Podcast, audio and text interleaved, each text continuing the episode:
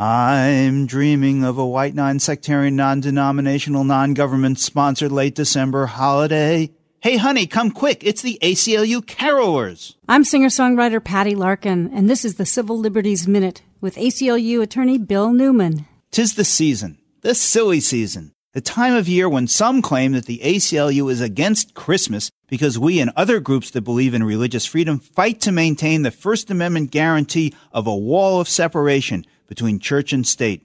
Separation of church and state means that religious symbols, including a creche, that's a structure depicting baby Jesus in the manger, can be displayed on private property, but that public property is reserved for all the people and not one specific religion.